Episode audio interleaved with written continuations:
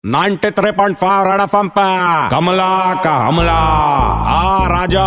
उस दिन का बात रहा, मैं सिग्नल पे खड़ी थी, अचानक से गाड़ी आया। मैंने गाड़ी का खिड़की खटखटाया तो खिड़की तुरंत नीचे आया। अंदर जाग के देखा तो ऋतिक रोशन और ऋतिक मेरा ब्लू आर्ट बाइक कैसा रहता चावा।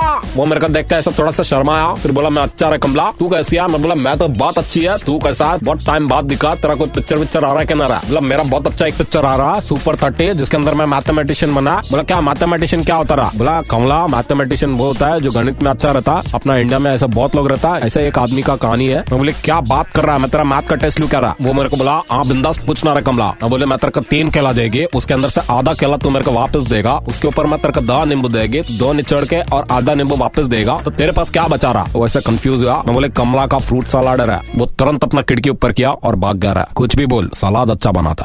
कमला का हमला 93.5